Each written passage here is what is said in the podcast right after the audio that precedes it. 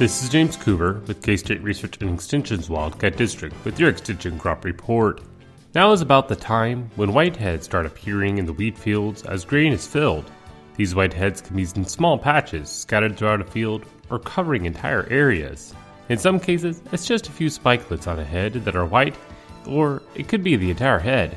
What is assumed, there are all kinds of reasons for whiteheads in wheat, including insects, diseases, and environment. The following information is from K State Agronomy Update from our state lead specialist Dr. Romulo Lollato, Eric DeWolf, and Kelsey Andersen. In many years, one very common cause of whiteheads or missing spikelets is freeze damage. I don't expect either of these situations to be true this year in this area. While our spring was actually colder than the last few years, there were never temperatures low enough to hurt the wheat for a growth stage it was in. Another weather event that we see affect wheat to some amount every year is hail. Since hail is rarely widespread, it just depends on what sort of storms the field saw during the heading and grain fill. Hail impact can smack a wheat head and just kill that part of the head. The damaged part of the head turns white, and often the spikelets fall off after a few days. We've been having plenty of storms after the heads emerge to likely see some hail damage. Along with hail that spring storms bring, they also bring flooding. Areas of flooded fields where wheat root stands in water for a few days will end up dying. Logically, this follows terrace channels, waterways, and field edges. How this affects yield depends on how far along the grain fill was before the plant died. By this time during the year, it will look like the wheat is just naturally coloring early. But once the combine gets into the flooded spot, it can be seen that much of the wheat died before the grain filled. Beyond the physical causes of white wheat heads, we are likely to see plenty of diseases this year. When there is rainy weather during flowering, some heads can get infected with Fusarium head blight, also known as head scab. This fungal disease can be seen in a few spikelets or the entire head. The way to differentiate this issue is that the fungus creates pink or orange fungal masses on the affected spikelet surface. Later after grain is filled, those kernels will be shriveled and lightweight.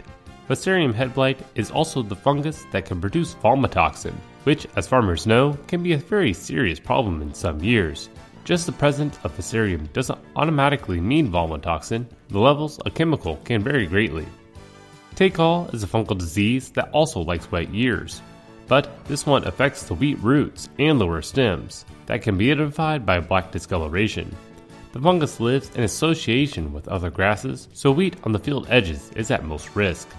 There are a few other diseases that also affect wheat heads, but don't kill them outright. Wheat fungus, such as Stagonospora blotch, can expand from the leaves onto the wheat heads and cause black fungal bodies to grow within the spikelets. This is another disease of concern considering frequent rains and high humidity over the past couple of weeks. If there are any questions on unexpected white wheat heads in fields or trouble areas within the field, please give me a call at 620 724 8233. This has been James Coover with your Extension Crop Report. Next up, we'll have Wendy Powell, Livestock Production Agent for the Wildcat District. Hi, this is Wendy Powell, your Livestock Production Agent with the Wildcat Extension District. Dry conditions may lead to increased foot issues. It's a good idea to work with your veterinarian and have a treatment plan. Foot rot is a common disease caused by bacterial infection beneath the skin of the foot. Lameness is evident even early in the disease process. A break in the skin between the toes will be noticeable, along with a foul, pungent odor. Swelling usually starts below the dew claws. As the disease progresses, the swelling will move up the leg. It's always important to closely inspect swollen areas. Wire, bale wrap, or such can wrap around the lower foot, causing very similar symptoms as foot rot. Bacteria that cause foot rot are common in the environment and in the digestive tract. These pathogens invade through a break in the skin. Cracked skin between the hooves often occurs during the continuously dry conditions. Other environmental factors can be short, abrasive stubble, thorns, rocky ground, or even standing in ponds for a long period of time. Early diagnosed foot rot can be treated easily with antibiotics. Delayed treatment can result in damage to tendons, joints, or bone and requires extensive therapy. Single sided swelling of the foot often indicates a more serious condition, a deep structure issue. Puncture wounds, sole abscesses, stone bruises, or chronic infections can cause joint, bone, or tendon infections. Extensive footwork on a tilt table or under sedation is often required in these cases. Septic arthritis is a bacterial infection that can cause joints to swell, triggering lameness. In calves, you might see this after a respiratory disease. Even with treatment, the inflammation takes several weeks to heal. Joint swelling in mature animals can also occur, commonly the result of an orthopedic breakdown. Breeding sires can suffer torn ligaments in the stifle or hock damage. Obvious lameness without noticeable swelling can be challenging to diagnose. One of these conditions is called hairy heel warts, also known as digital dermatitis or strawberry foot rot. These animals display obvious lameness and will attempt to walk on their tippy toes. There will be wart-like growths or bright red scab lesions between the dew claw and the heel bulb of the foot. Topical treatment with an antibacterial solution is warranted. Common among fresh stocker calves is toe tip necrosis or toe abscesses. These animals often appear with shifting lameness of the back legs. They stand in strange postures to release pressure off the damaged toe. Outside toes are usually most affected.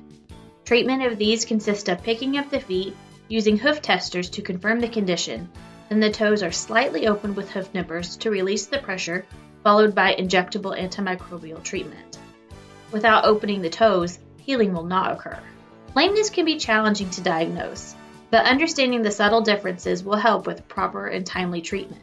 To learn more about livestock conditions, give me a call at the Labette County Extension Office, 620 784 5337. Thanks, Wendy. And now, here's Adaven Scronce, Natural Resource and Diversified Ag Agent, with her report.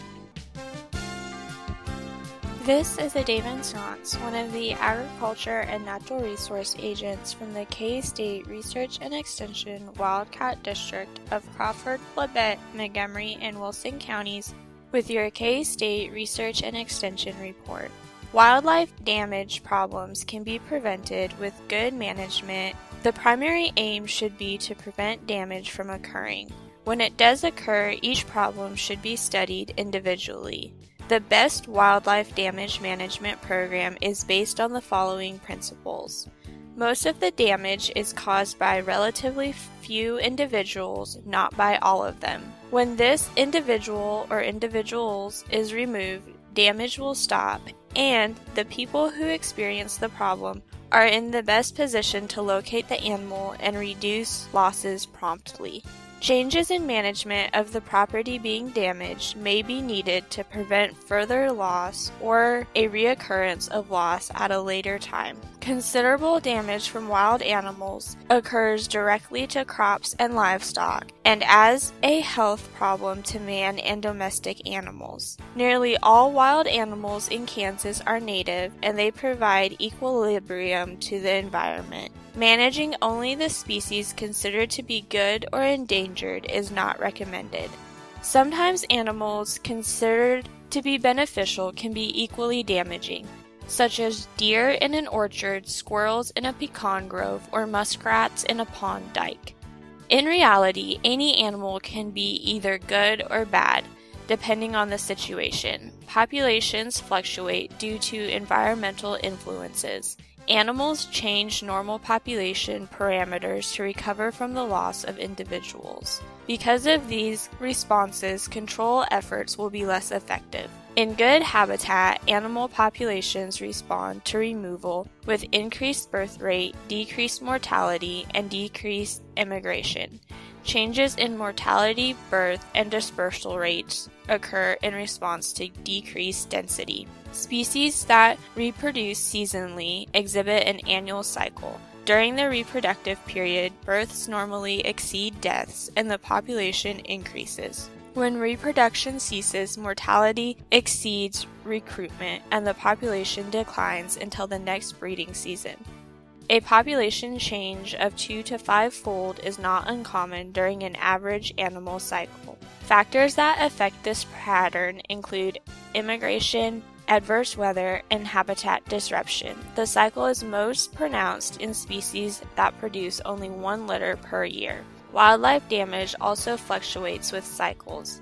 Damage is seldom a problem when populations are low. During peak years, damage may become severe, and require frequent intensive control efforts.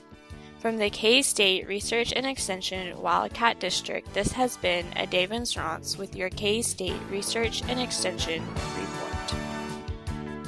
Thank you, Adaven. And now, here is Jesse Gilmore with his report. With K State Research and Extension's Wildcat District, this is Jesse Gilmore bringing you this week's edition of the Hort Report.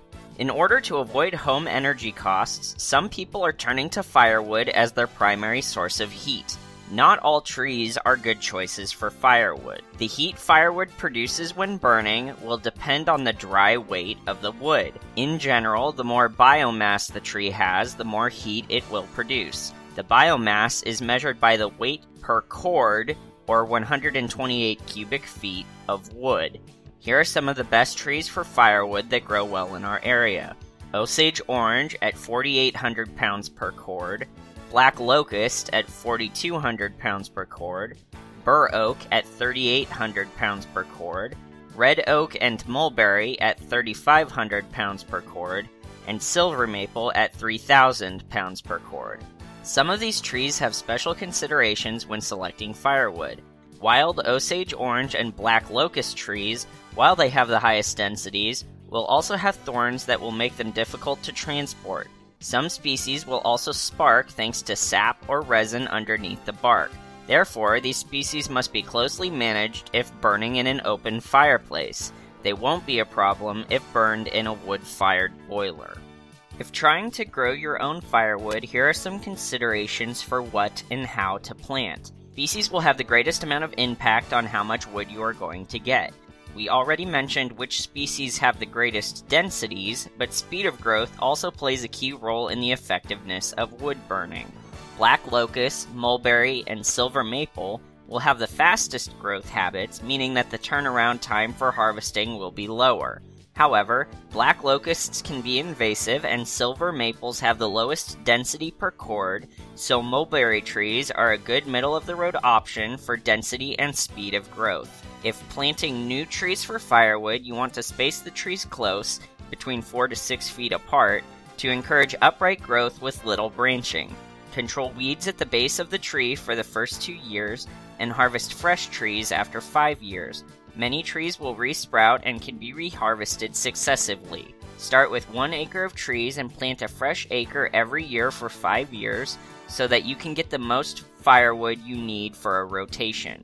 If using firewood for recreational activities like camping, it is very important to buy firewood where you are camping and not bring firewood with you to or from the recreation site. Insect pests like the elm bark beetle, pine sawyer beetle, and emerald ash borer overwinter in downed wood, including firewood. Moving these wood species to new areas increases the likelihood that the pest will become established in that area and begin destroying native tree stands. This is especially important with ash firewood. If you have any extra firewood at the recreation site, pass it on to the next campers at your site so that you don't come home with any unwanted guests.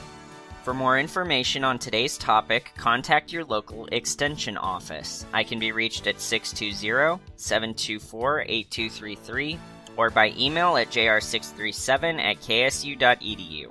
Once again, this has been Jesse Gilmore bringing you this week's Hort Report. Thank you, Jesse, and thank you for listening to K State Research and Extension's Wildcat District Ag Team on KGGF 690 Radio.